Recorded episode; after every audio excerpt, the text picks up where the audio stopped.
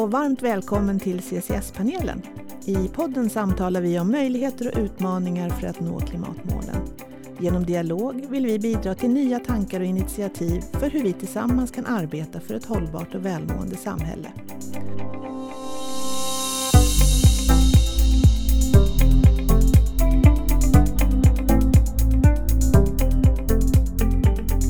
Heter Liselott Jernberg Beit och arbetar till vardags som kultur och hållbarhetschef på Granitor.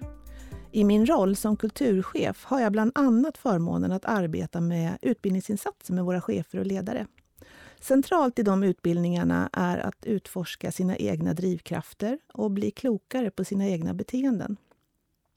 Det där med beteenden, det är bland det mest spännande jag vet. Hur eh, skapar vi våra vanor och hur bryter man en vana?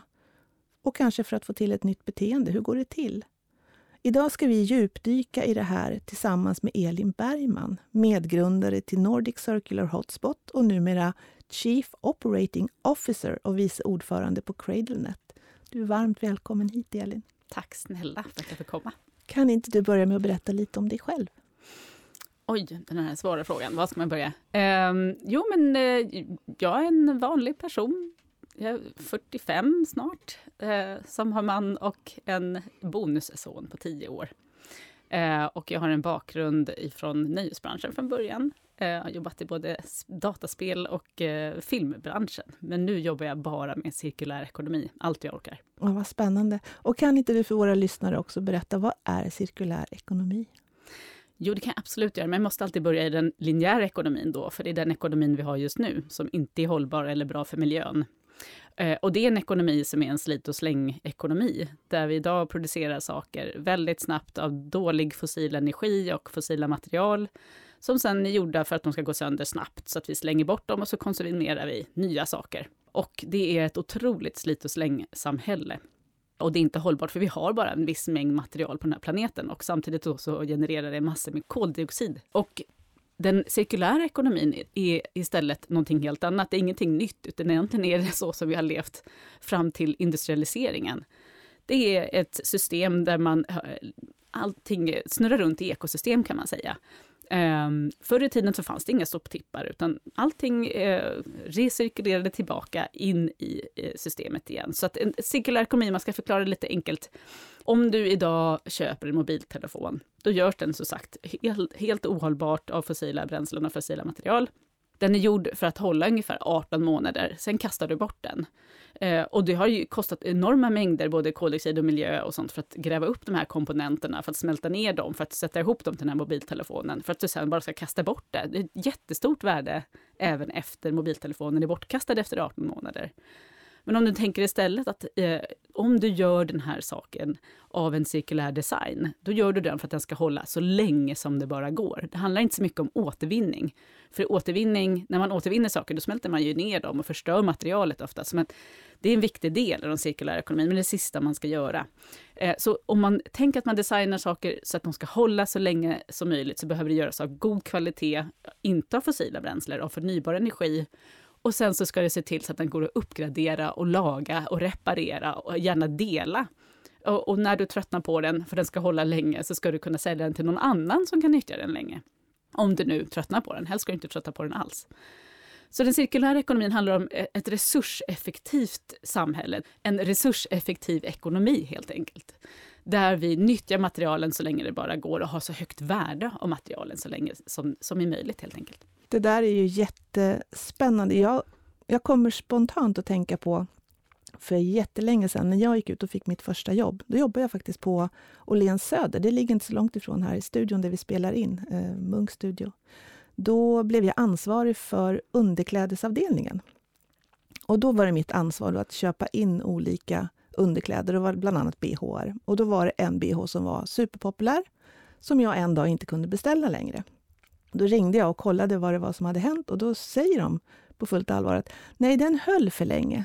Så den har gått ur sortiment, så du får beställa någon annan istället. Mm. Och då tänker jag på den utmaningen som det här egentligen presenterar då, eftersom vi lever i en, en värld av ständig tillväxt. Om vi ska producera saker som håller längre, kan man räkna med att vi kan behålla den livsstandard då som vi har idag, eller levnadsstandard? Ja, men det är det som är det fina med cirkulär ekonomi. För man tittar på, jag har jobbat själv på eh, miljöorganisationer och eh, hållbarhetskonsulter och annat eh, länge. Och eh, framförallt i miljösektorn, eller eh, ska man säga, mm, eh, jag jobbade på WWF Eh, alltså en, eh, en jättestor miljöorganisation. Där handlar det väldigt mycket om att man ska sluta, man ska sluta konsumera, man ska sluta producera, man ska sluta släppa ut koldioxid. Och det finns liksom inte riktigt eh, någonting man kan relatera till, varken som människa eller industri för det. Alltså WWF är en fantastisk organisation, jag säger inte att det är fel. Men jag säger bara att det, det, det stoppar upp, man kan inte riktigt veta hur man ska agera då.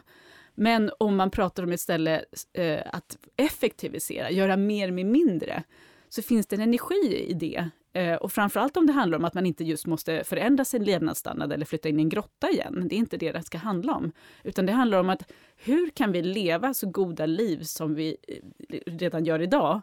Eh, utan att göra avkall på så, så väldigt mycket saker. Det handlar inte om att ingen ska ha mobiltelefon. Det handlar om att din mobiltelefon ska hålla så länge som möjligt. Den ska fortfarande kunna ha massa funktioner och täcka dina behov. Men betyder det att du måste ha Eh, 28 mobiltelefoner under din livstid? Blir du lyckligare av att du byter mobiltelefon hela tiden? Nej, det blir du antagligen inte. Det är ganska skönt att slippa krångla och köpa en ny mobiltelefon egentligen.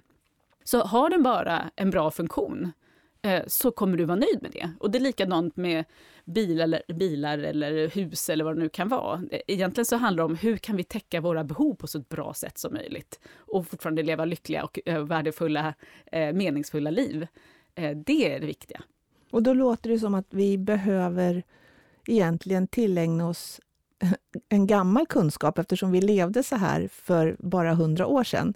Men just nu så känns det ändå som att vi måste lära om. Eh, är det sånt man får hjälp med via CradleNet, eller? Ja, absolut. Vi jobbar främst mot företag, så eh, vi har eh, kunskapshöjande eller kompetensutvecklande eh, evenemang och aktiviteter hela tiden. Vi skriver rapporter om frågan. Vi har så kallade cirkulära fredagar varje fredag. Vi bjuder in allting från experter till företag eller våra egna medlemmar som får berätta om hur de jobbar med cirkulär ekonomi. Men det handlar väldigt mycket om exakt det du säger. Egentligen har vi glömt bort hur vi ska göra. Förr i tiden så pratade man om det gamla kretsloppssamhället. Det briljanta med cirkulär ekonomi är just att man la till ordet ekonomi efter. För ordet ekonomi betyder att vi ska hushålla med våra knappa resurser. Och det handlar väldigt, väldigt mycket om att vi har knappa resurser på den här planeten. Eh, och det har vi som sagt glömt bort med det här slit och slängandet. Det kom ju väldigt mycket med när vi började pumpa upp olja och göra plastsaker. Det blev väldigt billigt att göra engångsprodukter och sådär. Så det handlar väldigt mycket om att vi ska komma ihåg det som vi har glömt bort. Eh, om man tittar förr i tiden, eh, om man, gjorde en, om man köpte en symaskin, då kanske det kostade en månadslön visserligen. Men den symaskinen kunde man ju ärva i generationer. Och de här fantastiska Singer-symaskinerna, de står ju nu som smycken i folks hem för att de är vackra. Men de funkar ju faktiskt fortfarande. Och de är gjorda för att reparera och uppgradera. Det är bara att vi har glömt bort att det är så det kan funka. Nu är det ju billigare, tyvärr, att köpa en ny tvättmaskin än att laga tvättmaskinen. Och vi har glömt bort hur man gör när man ska be någon att reparera. Det finns inga sådana här funktioner längre. Så vi måste göra det lätt att göra rätt. Det är det viktiga i cirkulär ekonomin. Och det pratar vi väldigt mycket om i CradleNet. Mm. Hur gör man det? Det är väl det som är kanske utmaningen också med just beteendeförändring. Att det behöver vara hyfsat enkelt för att människor ska ta den vägen. Ja, och det, utmaningen är väl också att det inte bara ska vara hyfsat enkelt. Helst ska det vara enklare. För det handlar ju om att man måste förändra sitt beteende. Och då är det, är det krångligare eller så, då gör man det oftast inte. Och sen så ska det helst också vara ännu bättre än alternativet. Eh, för då blir det ju spännande och, och eh, ja, det är lättare att ta det här klivet. Så det är ju en utmaning och där är digitaliseringen jätteviktig. För utan digitaliseringen, eh, bara för att ge ett exempel då, så har vi ju Airbnb eh, som eh, jobbar väldigt mycket med en delningsekonomimodell. Det är världens största hotellbolag som inte byggt ett enda hotell, där man istället delar varandras eh, lägenheter. Men om man eh, skulle försöka leta upp någons telefonnummer i telefonkatalogen och bläddra upp och bara hej, vill du låna ut din lägenhet till mig? Då skulle det vara jättekrångligt. Airbnb har ju kommit med lösningen som gör det urenkelt att hitta en fantastisk bostad i Spanien om du ska dit eller sådär. Som gör det nästan lättare än att boka ett hotellrum. Då har man ju hittat lösningen. Då delar vi ju varandras eh, utrymmen.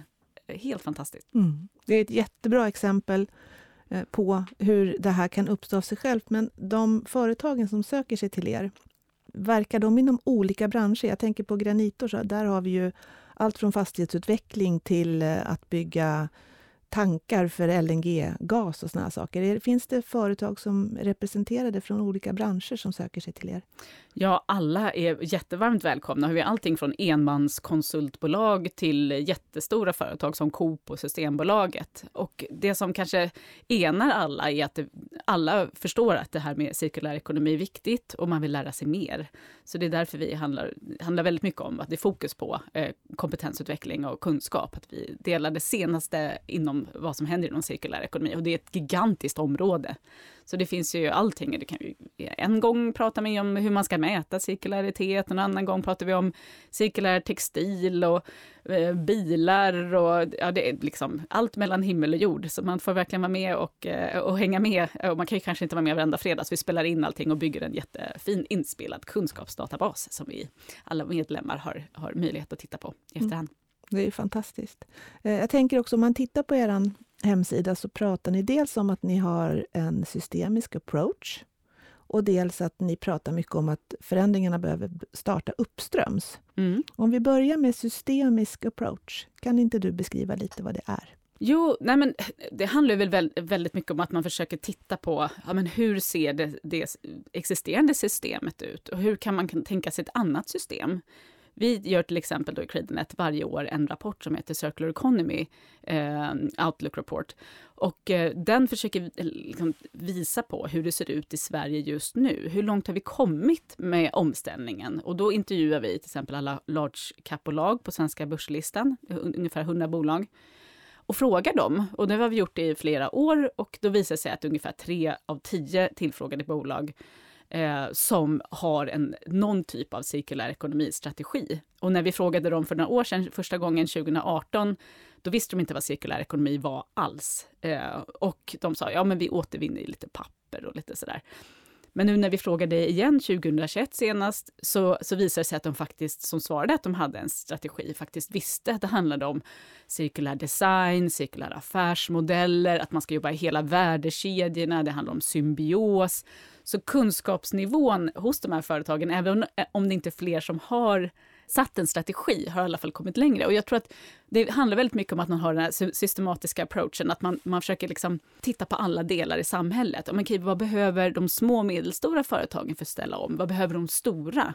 Vad är, det, vad är det som behöver implementeras och vad är det de inte förstår än? Och så försöker vi plugga igen de där kunskapsluckorna helt enkelt. Och vi jobbar jättemycket gentemot politiken, nu är det valår i år, så vi har någonting som vi kallar för det cirkulära valet under hösten tog vi fram tillsammans, eh, eller under Delegationen för cirkulär ekonomi, där vi sitter med i en referensgrupp, en expertgrupp där vi hade med 60 små och medelstora företag för att tillsammans skriva en rapport om vad de behöver för att kunna ställa om till cirkulär ekonomi. Och då tog vi fram 32 styrmedelsförslag som sen lämnades över till regeringen. Och de här påminner vi dem om nu. Så vi har möten inbokade och vi har haft tre möten än så länge med alla eh, politiska partier eh, där vi helt enk eh, enkelt i liksom lugn och ro går igenom och berättar för dem varför det här är viktigt och också vad det är vi strävar efter. Hur, den, hur ser det cirkulära samhället ut när vi är klara? Och eh, ja, som sagt, det handlar ju verkligen inte om att, att vi ska leva i grottor, utan det handlar om att det blir ett fantastiskt samhälle som är hållbart och miljövänligt, där vi ändå lever eh, fina välfärdsliv. Mm. Och när du pratar, eller när ni snarare på er hemsida pratar uppströms, är det då bland annat det här med att prata med politiker och börja så att säga där makten är som störst? Ja, men eh, vi ser ju det. Vi jobbar ju, alla är som sagt välkomna i Credenlet, men eh, vi fokuserar på målgruppen företag, näringsliv, eh, beslutsfattare och politiker, för det är där vi ser att det behövs göras mest. Och därför är det också viktigt att man tar fram de här undersökningarna. Vad är det som hindrar den cirkulära ekonomin nu då? Och den här Circular Economy Outlook-rapporten den visar ju att men, mycket handlar om att man inte har någon kunskap om vad det handlar om. vad, är, vad är cirkulär ekonomi? Så därför fokuserar vi väldigt mycket på det. Och då eh, så märker vi det att eh, alla måste med. Ja, uppströms är jätteviktigt. Vi måste få med oss ledningar, vi måste få med oss styrelser, vi måste få med oss politiker. Men om man ska sätta en cirkulär ekonomistrategi i ett företag, framförallt stora företag, så måste alla vara med. Det kan inte bara vara en hållbarhetschef som äger frågan utan alla måste äga planen, alla måste vara med och utveckla planen, alla måste kolla sina egna avdelningar, eller på sina egna avdelningar, vad kan vi göra här och hur kan det då skjuta in i den större övergripande cirkulära planen för företaget? Det är först då det blir på riktigt. Vi märker att det är så många där ute som sitter och sådär, eh, ja, men de duttar lite. Ja, men vi, oh, just det, vi måste göra någonting cirkulärt. Ja, men vi ökar återvinningen här lite. Vi kanske kan kolla på vår plast eller så. Och det, då blir det inte på, på en seriös nivå. Då är det inte en cirkulär ekonomistrategi. Man måste titta på hela systemet helt enkelt. Och då måste alla med. Mm. Det, där är, det är jättespännande. Den här, hela CCS-panelen handlar ju någonstans om att titta på förutsättningar, möjligheter, utmaningar kring att nå klimatmålen. Eh, och CCS är ju någonting som har varit liksom bärande genom alla de här avsnitten. Eh, och jag vet att du har också en, en bakgrund inom det här med klimat... Eh, kompensation. Kompensation, precis. Så hur, hur tänker du kring CCS? Är det någonting som ni har tittat på på CradleNet, eller du som person? Ja, men alltså, som sagt, grunden av cirkulär ekonomi är förnybar energi eh, och att det ska vara ett håll, en hållbar cirkulär ekonomi. Det finns ju ett av problemen, ett av hindren med cirkulär ekonomi, att det finns så otroligt många definitioner där ute. Det finns inte jättemånga definitioner av eh, koldioxid, utan det är ju liksom en kemisk reaktion. Eh, och man vet också, eh, där är liksom hela forskarvärlden överens hur, hur man ska definiera klimatpåverkan och så vidare. Och den finns inte för cirkulär ekonomi. Det finns hundratals definitioner och jag vet, för jag skrev en för WWF internationellt till exempel. Och det här är ett problem. Och när man jobbar med den cirkulära ekonomin kopplat till CCS så handlar det om att för det första så måste vi ha, vad, okay, vad, är, vad är cirkulär ekonomi? Vad är det vi strävar efter? Vi har ju våran syn på vad cirkulär ekonomi är och vi använder kan man säga en kombination av Ellen MacArthur Foundations definition i kombination med eh, Kate Raworth Donut Economy-variant som är, handlar väldigt mycket mer om sociala aspekter, inte bara materialen kan man säga. Eh, men hur som helst, i de här definitionerna då som vi nyttjar och som vi eh, lutar oss mot, eh, så finns det två olika kretslopp kan man väl säga. Det tekniska kretsloppet och det biologiska kretsloppet. Och jag då som har den här bakgrunden eh, i klimatkompensationsbranschen, eh, där pratar man ju väldigt mycket CCS även då det finns ju lite problem med de här tekniska lösningarna som ska lösa allting eh, och, och eh, gör att vi så slappnar av, eh, kanske lite mer än vad vi ska göra, för att vi vet ju inte riktigt om det funkar. Och det är enorma pengar som ska pumpas in i de här jättestora projekten. Jag tror inte att vi kan säga att nej, men vi ska eh, inte göra det, det ena eller det andra. Jag tror vi behöver göra allt just nu. Och vi behöver hålla på med bio-CCS, vi på, behöver hålla på med de här stora tekniska projekten, vi håller, behöver hålla på med att suga in koldioxid från atmosfären. Men det vi behöver kanske göra främst är att titta, vad gör pengarna mest nytta? Hur suger vi in mest koldioxid för minst, minst mängd pengar och vad gör det liksom mest bäst effekt? Och jag tror inte vi är riktigt hemma där eh, i våran, liksom, med vår hemläxa. Och det är likadant när det gäller cirkulär ekonomi. Idag släpps en rapport, eh, en cirkulär Gap Report för Sverige, som är liksom, det här är den stora cirkulära dagen kan man säga som tyvärr visar att Sverige är bara 3,4 procent cirkulärt. Vilket betyder att det är bara 3,4 procent av materialen som vi har, som vi genererar, som återcirkuleras in, tillbaka in i ekonomin. Och vi har ju varit så otroligt stolta över att vi är så duktiga på återvinning och vi är så miljövänliga och hållbara. Och, och det här, den här siffran blir ju som en knytnäve i magen, för det visar ju att det är absolut katastrof. Vi ligger, liksom, det globala genomsnittet är 8,6 procent, vilket också är helt tragiskt. Men, men här ser det ju riktigt illa ut. Så, och, och, det handlar ju om att vi inte heller har gjort hemläxan där. Att så här, vad är det som snurrar runt i Sverige för det första? Vad är det som importeras? Vad är det som exporteras? Vad är det som vi nyttjar i Sverige? Och vad kan vi nyttja materialen bäst? Så det är väl liksom den kopplingen kanske vi har. Och också eh, eftersom vi tittar mycket på det biologiska kretsloppet i din cirkulära ekonomi och det är ju allting som växer, alltså träden, eh, matsystemet, eh, näringsflödena och så vidare där är det en extrem, ett, ett, en extrem eh, liksom, slöseriekonomi också. Eh, menar, vi, vi slösar med matrester, vi äter inte upp vår mat, vi slänger jättefin mat som vi skulle kunna göra saker med och så vidare.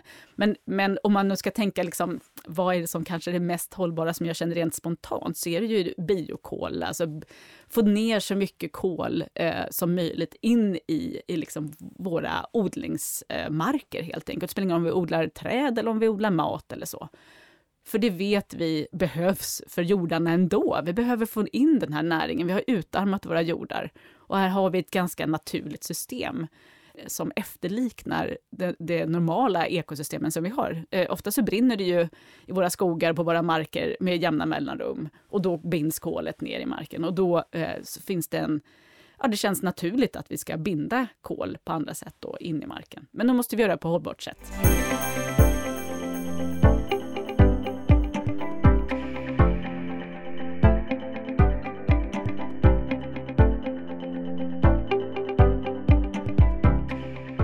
Du lyssnar på CCS-panelen och i dagens avsnitt pratar jag med Elin Bergman från CradleNet.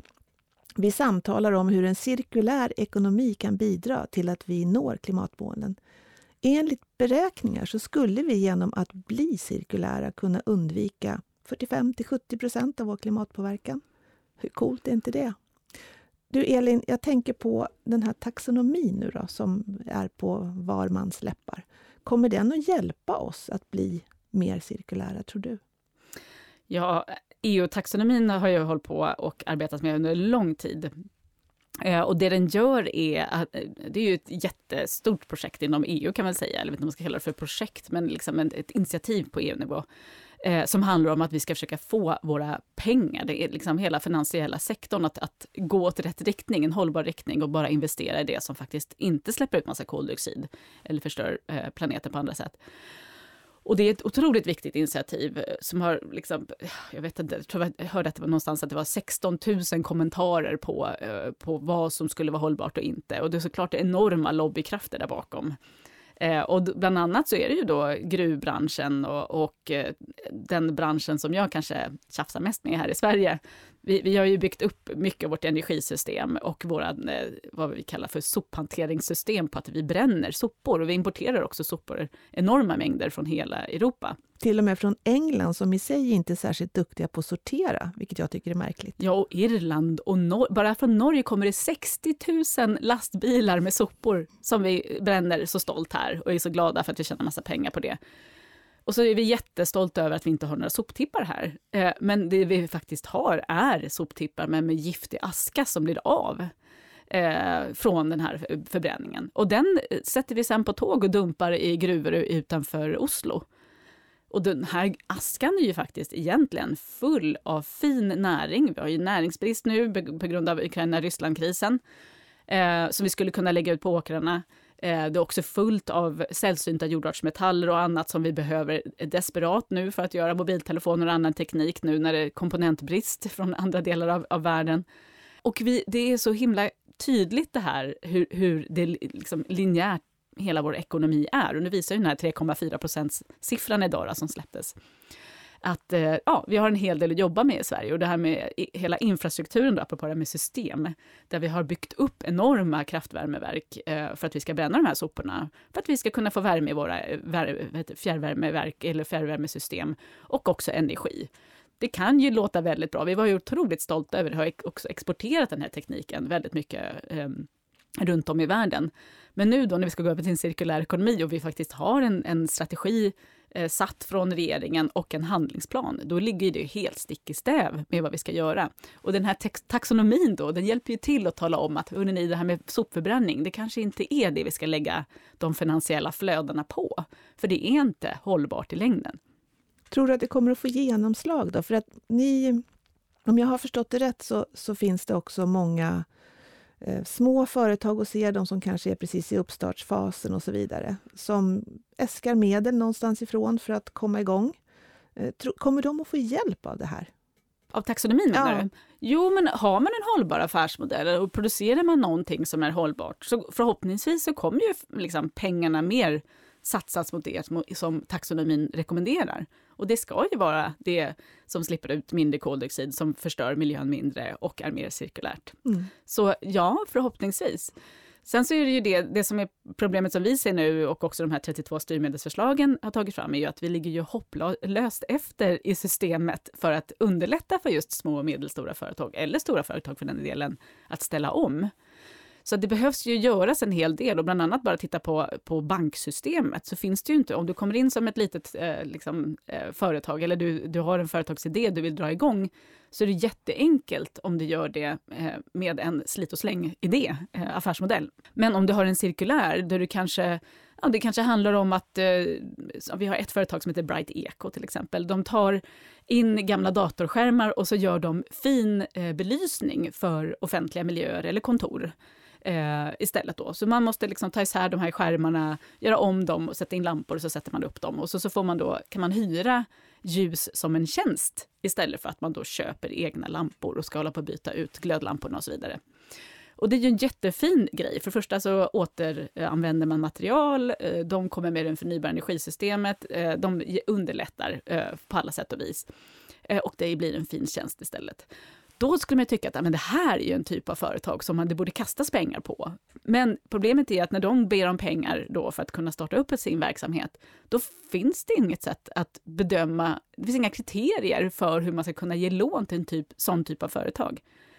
Lönsamheten är ju kanske lägre än ett vanligt slit och slängföretag, men efter en lång tid så kommer du få fin avkastning. Men du, du måste du kanske ha tioårslån istället för tvåårslån för att kunna liksom visa på avkastning. Och det funkar inte det svenska eh, banksystemet eller det internationella heller för idag.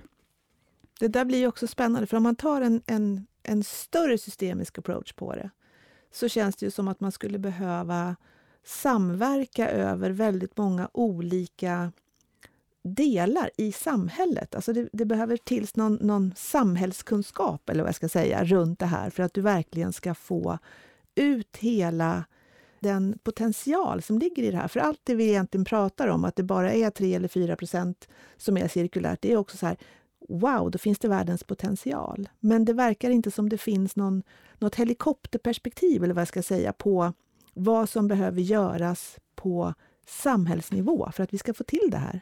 Nej, men, och det är så märkligt, för att det har ändå kommit rapporter eh, på EU-nivå som talar om hur många hundratals miljarder euro eh, vi förstör varje år i pengar för att vi slösar med materialen vi har. Så det är ju värt enorma pengar. Eh, och det borde ju motivera, tycker man ju.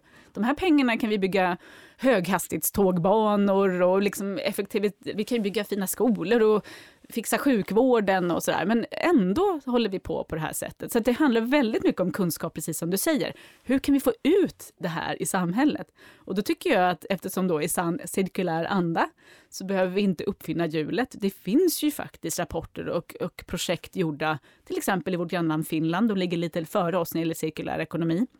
De har kommit, de är på sin eh, strategi och handlingsplan nummer två. Vi har ju eh, precis släppt, eh, ja, bara för två år sedan, vår första strategi och handlingsplan. Men i Finland har de till exempel tagit fram projekt som eh, handlar om att hur kan man få in cirkulär ekonomi i hela utbildningssystemet, från förskola upp till universitetsnivå.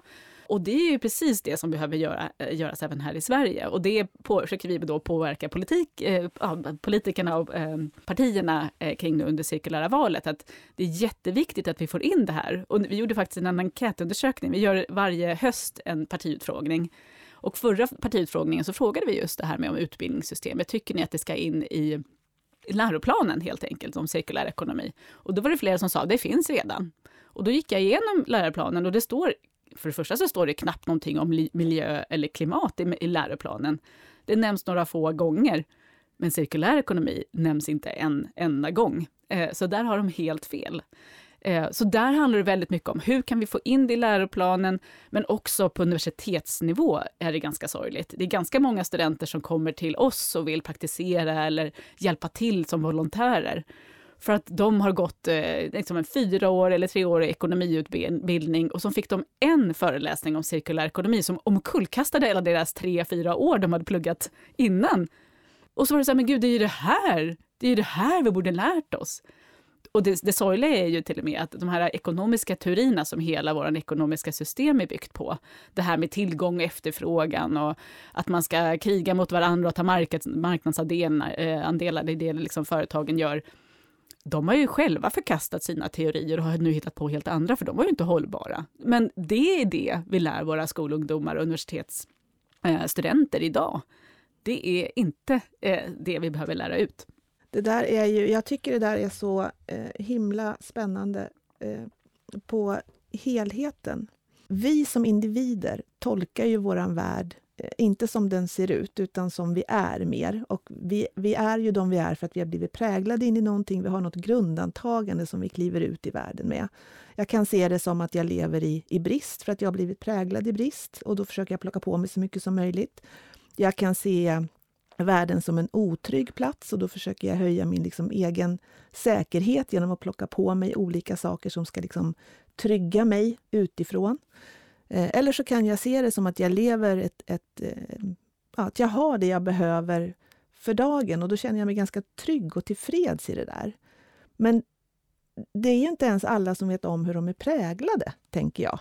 Utan vi, vi går ju omkring och tror att vi är hyfta, hyfsat eh, fördomsfria, eh, hyfsat, har hyfsad eh, självkännedom, självinsikt, eh, självmedvetna och så vidare.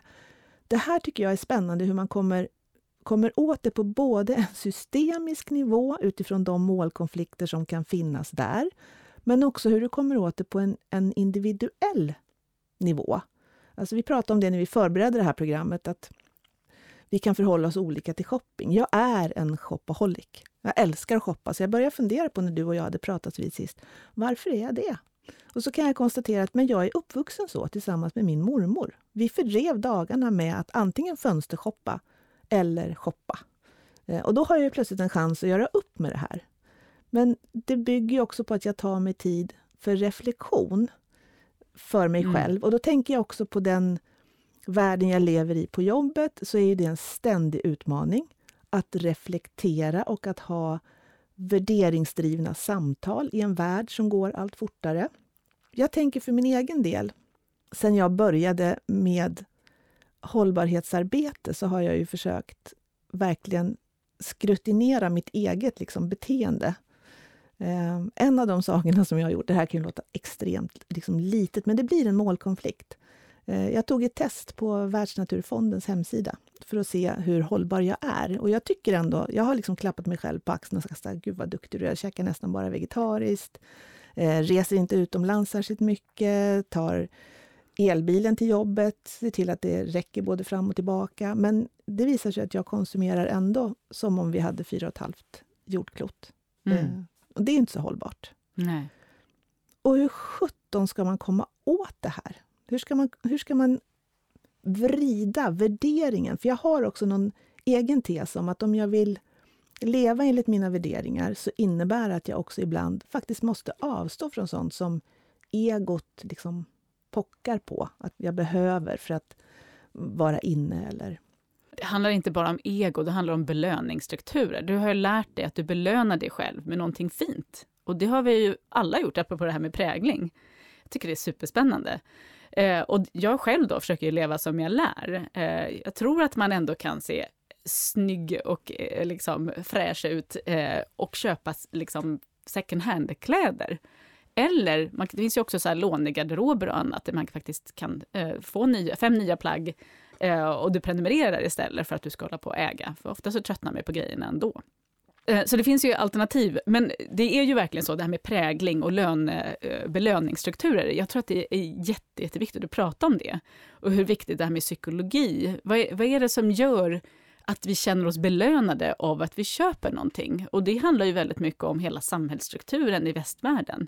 Vi har ju lärt oss att den som är mest framgångsrik, den har en stor lyxig villa med pool och man har liksom, eh, ja men de senaste bilarna, helst flera stycken och ja, men alla de här äh, Cribs och allt vad det heter på MTV, liksom, och, och så Paris Hilton-generationen. Och, ja, det har ju varit en otro, otrolig hysteri och, och konsumtionskultur under många, många år som vi är födda i. Och att bryta med det, eh, hur gör man då? Du måste ju hitta någonting annat som belönar den. Och den, har vi nog inte riktigt, den nöten har vi nog inte riktigt knäckt än. Vad är det man vad är det man belönas mest av? Jag tror ändå att den nya generationen, jag tänker bara på min egen tioåriga son, det finns ingenting som han mer panikar över än kring jul och när han ska fylla år. För han vet inte vad han ska önska sig. Han har allting han behöver. Det enda han tycker är kul det är att hålla på med sin dator eller liksom kolla på sin telefon. Och det här med prylar, det finns inget intresse för honom. Det är lite ångest nästan. Han är tio år gammal. Och det är inte så att vi köper liksom vansinniga mängder grejer till honom. Jag, är, jag är ju miljömupp liksom. Så jag försöker verkligen tänka så här, men det ska vara grejer som håller länge under tid eller över tid och eh, i bra kvalitet. Så hellre lite dyrare grejer då. då. Men jag tror ändå det här, eh, det är ett tecken på att det håller på att brytas kanske det här. Jag själv minns ju, jag var ju uppvuxen ganska eh, liksom, inte kanske fattig familj, men vi var ju fyra barn, mina föräldrar var inte högavlönade. Så att jag skrev ju liksom hundra grejer på önskelistan och kanske fick två, tre. Eh, och så blev det liksom strumpor och kanske inte de här grejerna man helst önskade som var jättedyra. Men det finns en, en, en skillnad nu i den kommande generationen, där kanske inte vi har den här belöningsstrukturen på samma sätt eh, som handlar om prylar i alla fall. Det var väl kanske det som var min poäng. Ja. Vi har väl aldrig haft så mycket tid att soul-searcha, alltså vad är mina drivkrafter? Hur bygger jag mig själv? Vad är det jag får självförtroende av? Vad är det som ger mig självkänsla? Vi lägger ju enorm tid på det här. Samtidigt som vi aldrig haft tillgång till så mycket information. Vi pratade om kunskap förut, att vi behöver på något sätt sprida kunskapen för att kunna ändra beteenden. Men vi har också så otroligt mycket information. Så en del kanske också kan bero på att vi orkar inte ta till oss allting av det som faktiskt ligger där som ett uppdukat smörgåsbord. Vi blir lite informationströtta därför att vi har inte hittat ett sätt att liksom reglera på och av. Och kanske inte heller hittat ett sätt att på något sätt få fram vad är det som är riktigt viktigt här? Vad kan jag sortera bort? Vad behöver jag faktiskt ta till mig? Och då tänker jag också på mitt eget beteende där jag precis faktiskt har börjat rensa bland mina eh, appabonnemang. Eh, därför att jag, har, jag är alltid uppkopplad. Jag går inte ens ut och går med hunden utan att ha någonting i lurarna. Det är ständigt något inflöde på gång. Eh, och då kanske det inte är så lätt att knäcka nöten därför att vi är så fullt upptagna hela tiden. Ja, jag tänkte just säga det. Jag känner inte riktigt igen mig med att oh, vi har så mycket tid att soul-search och sånt där. Vi är ju så stressade så alla är utbrända hela tiden. Och så här. Eh, så jag, jag, vet inte, jag känner inte alls igen mig att vi har så himla mycket tid över. Jag jobbar ju mycket på att vi också ska titta över hur vi faktiskt lever. Och då menar jag liksom den här balansen mellan arbete och och eh, liksom fritid, att vi inte riktigt är där än. Och jag tror att väldigt mycket med cirkulär ekonomi handlar ju om att min, vi ska ju vara resurs Eh, optimerade på, på många sätt, men jag tycker inte att vi ska resursoptimera människan. Men alltså, vi ska inte klämma ur varenda liten minut på dygnet att vi ska vara så optimerade som möjligt, utan det handlar också om kan vi få mera människor ut på arbetsmarknaden genom att vi kanske bara jobbar sex timmar om dagen och helst har tre dagars helg eh, och så vidare, så att vi verkligen hinner koppla av. Eh, och då är, visar ju liksom forskningen att det är bättre för miljön. Det ger, genererar mer jobb och så vidare. Och då kanske vi också hinner tänka efter att det inte och nu har jag haft det så stressigt på jobbet, jag går och belönar mig med någonting för att jag har överlevt den här veckan. utan, utan det är kanske andra grejer, det kanske man hinner med att liksom träna som man faktiskt har ångest över hela tiden. Eller man kanske hinner gå ut i, i naturen, man kanske hinner sitta och reflektera på ett annat sätt om man har mer fritid.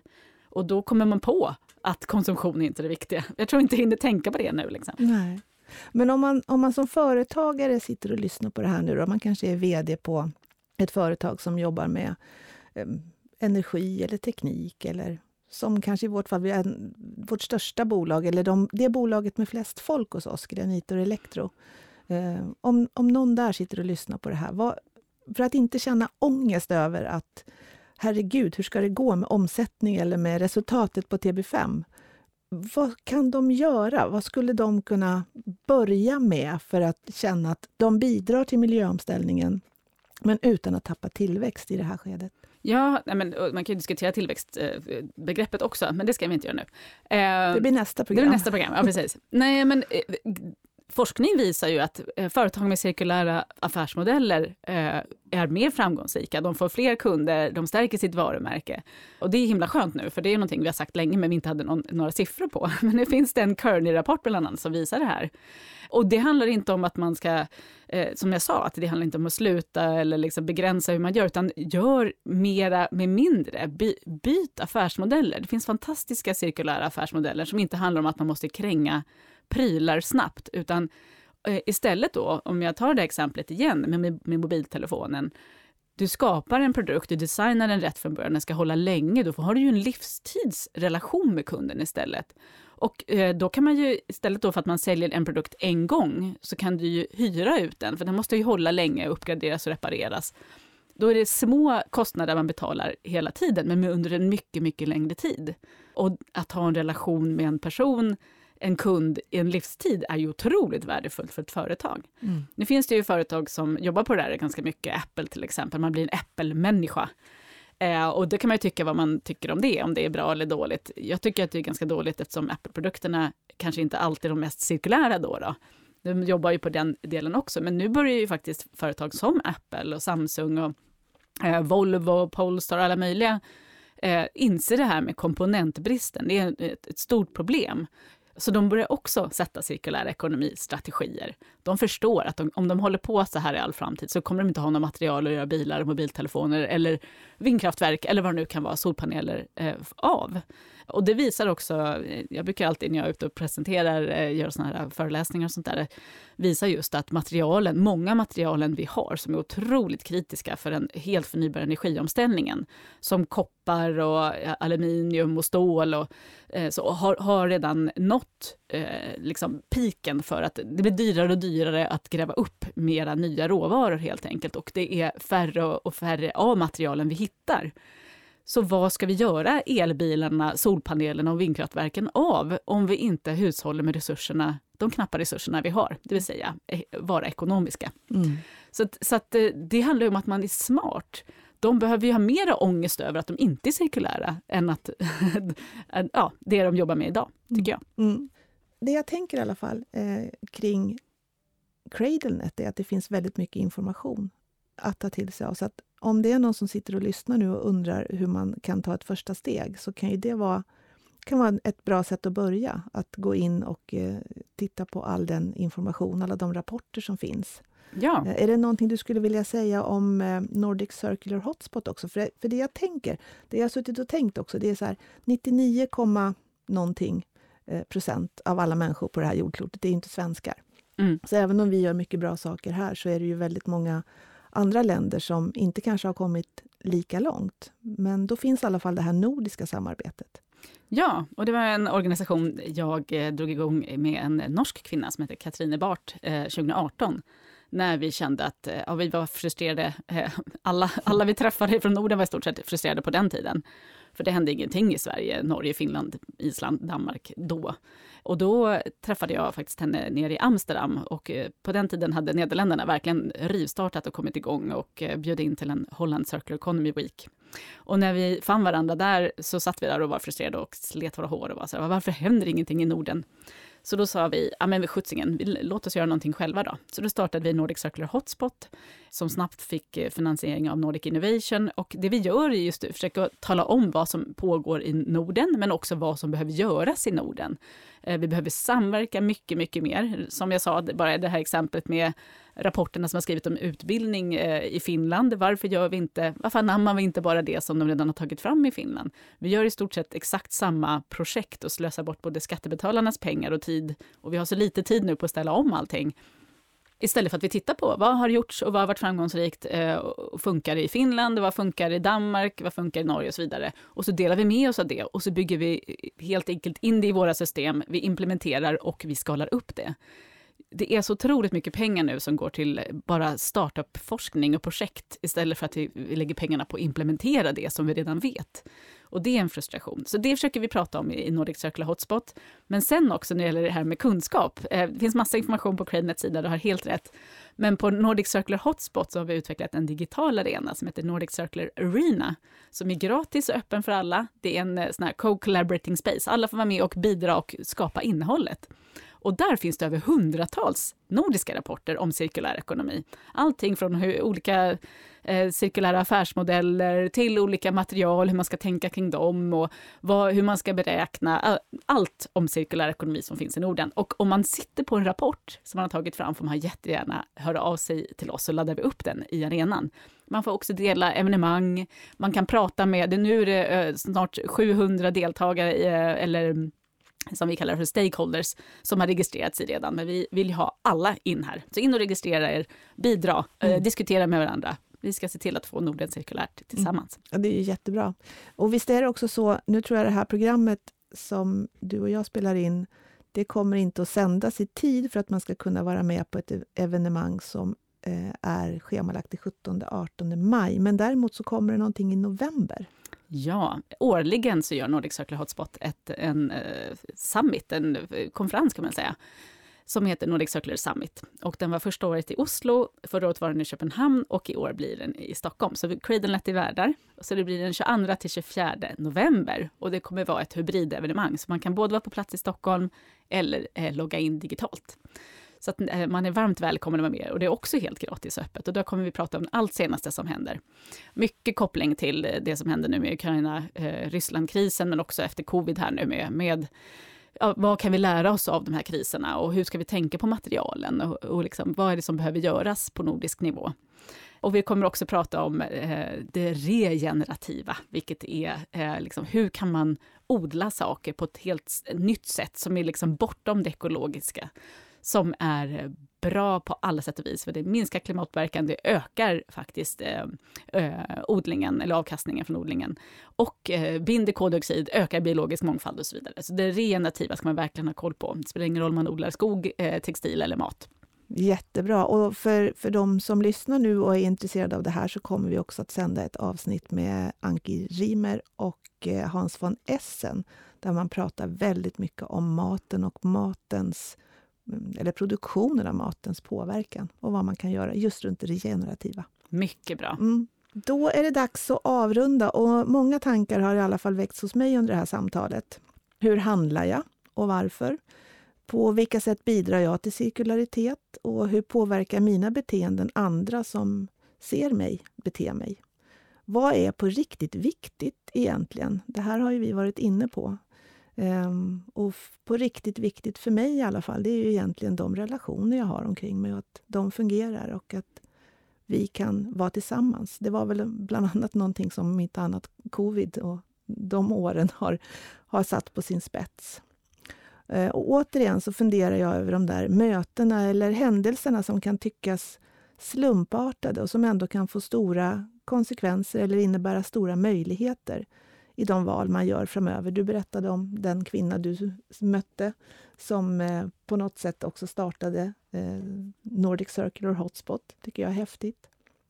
Eh, under förberedelserna för det här programmet och efter första mötet med dig så ansökte jag om ett privat medlemskap i CradleNet, så att jag kommer definitivt att plocka på mig mer kunskap därifrån. Härligt! Ja. Och till dig som lyssnar så tänker jag så här, har det här genererat nya idéer hos dig? Eh, har du börjat fundera på hur du beter dig, vilka vanor som du skulle behöva bryta eller utveckla? Eller sitter du och tänker på någon annan spännande person som du skulle vilja möta i den här podden? Får gärna höra av dig till mig eh, på antingen LinkedIn eller så mejlar du till liselott.jbeit.granitor.se. Så vill jag tacka dig Elin så jättemycket för att du ville hänga här med mig idag. Tack snälla för att du komma. Och stort tack till dig som har lyssnat. Och eh, tills vi hörs igen så säger vi från studion här, hej då. Hej då.